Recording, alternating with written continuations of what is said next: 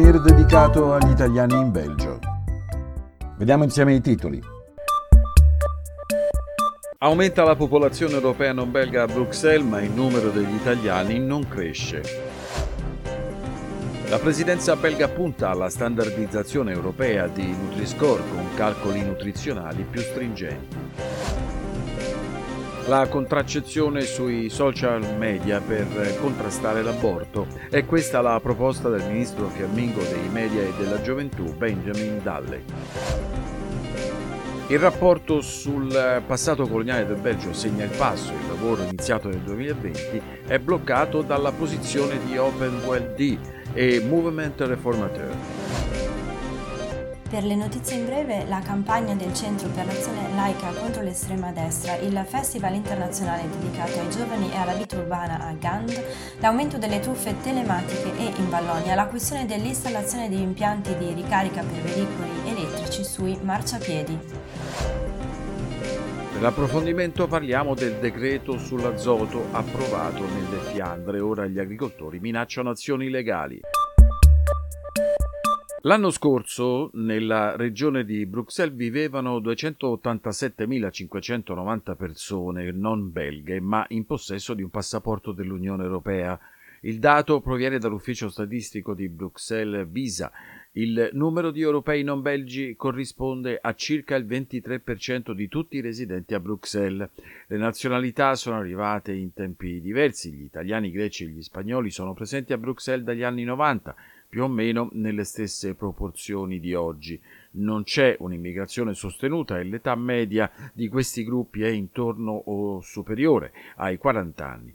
Sempre più rumeni, portoghesi, polacchi e francesi si uniscono alle comunità già insediate. Il rumeno medio ha solo 32 anni ed è più spesso maschio che femmina. 6 immigrati su 10 provenienti da Estonia, Finlandia, Lettonia, Lituania, Slovacchia e Repubblica Ceca sono donne. La presidenza belga dell'UE intende dare il via alla standardizzazione a livello europeo del Nutri-Score, un sistema a punti per i prodotti dei supermercati che li classifica da A a E, in base al loro valore nutrizionale. I nuovi calcoli per il Nutri-Score sono più stringenti e riguarderanno il 40% dei prodotti presenti sul mercato belga. Nutri-Score è attualmente utilizzato in sette paesi europei. I sostenitori ritengono che un sistema generale sarebbe vantaggioso sia per l'industria che per i consumatori. Si prevede un periodo di transizione di due anni per dare alle aziende il tempo di adattarsi. Durante questo periodo esisteranno due etichette separate, in alcuni casi accompagnate da una terza etichetta che chiarisce il nuovo punteggio. Il ministro fiammingo dei media e della gioventù, Benjamin Dalle, intende utilizzare gli influencer dei social media per fornire informazioni accurate sulla contraccezione con l'obiettivo di affrontare il crescente numero di aborti nelle Fiandre e a Bruxelles. Il progetto dovrebbe coinvolgere anche Sensoa, centro di competenza fiammingo per la salute sessuale, per sviluppare una pagina informativa sulla contraccezione. In Belgio anche i centri di sostegno all'aborto chiedono una contraccezione più accessibile che si inserisce all'interno di una campagna per una nuova legge sull'aborto. La commissione parlamentare istituita nel 2020 e incaricata di indagare sul passato coloniale del Belgio non ha ancora pubblicato alcun rapporto finale in seguito ai troppi disaccordi politici. I lavori della commissione sono stati interrotti nel dicembre del 2022 quando i partiti liberali Open, VLD e Mouvement Reformateur hanno abbandonato l'aula per protesta. Per questi partiti il rapporto non offrirebbe una visione equilibrata del passato coloniale del paese e anzi potrebbe danneggiare le relazioni del Belgio Belgio con i suoi ex territori coloniali. E passiamo alle notizie in breve. Il Centro per l'Azione Laica ha distribuito la settimana scorsa in Vallonia a Bruxelles un falso giornale chiamato Bremen, davvero, per sensibilizzare sui pericoli dell'estrema destra. La campagna fa parte della più ampia campagna Extremism Our Prison che mira a incoraggiare la riflessione, l'analisi e il dibattito su tutte le forme di estremismo.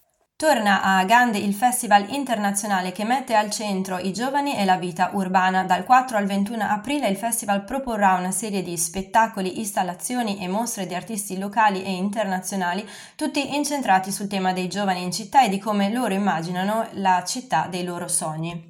In Belgio le segnalazioni di messaggi sospetti di truffa telematica sono quasi raddoppiate in un anno, passando da 6 milioni nel 2022 a 10 milioni nel 2023. Il Centro per la sicurezza informatica del Belgio ha ricevuto una media di 27.000 messaggi sospetti al giorno nel 2023, quasi un belga su tre, il 28%. Ha segnalato messaggi di truffa a safeonweb.be.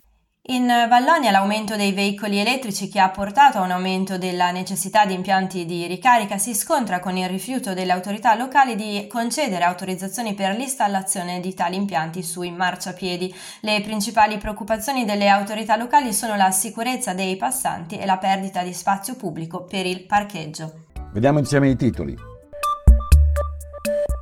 E siamo alla pagina dell'approfondimento. Dopo mesi di negoziazione il Parlamento fiammingo ha dato l'ok al decreto che stabilisce limiti alle emissioni di azoto che ha un effetto di riscaldamento atmosferico circa 300 volte più forte della nitrite carbonica ed è rilasciato principalmente attraverso le pratiche industriali e l'agricoltura, due pilastri dell'economia fiamminga. L'accordo firmato è stato definito dalle forze politiche di maggioranza il risultato più alto ottenibile ed è stato approvato, sebbene diversi deputati del Partito Cristiano Democratico si siano astenuti o non siano stati presenti al voto. Molto critici gli agricoltori che hanno giurato di intraprendere un'azione legale contro l'accordo. Le proteste degli agricoltori sono anche legate alle preoccupazioni per i redditi in calo, la legislazione complessa e gli onori amministrativi. I lavoratori del settore agricolo delle Fiandre si stanno attivando per mobilitare l'intera popolazione, quindi non solo chi lavora la terra. E intanto anche la Federazione Vallona dell'Agricoltura, FWA, ha annunciato azioni di protesta a partire da lunedì 29 gennaio. In redazione per questa edizione del GR Fabio Sebastiani, Valeria Camia e Pietro Lunetto. Ringraziamo per la collaborazione tecnica Radio No Fade Out.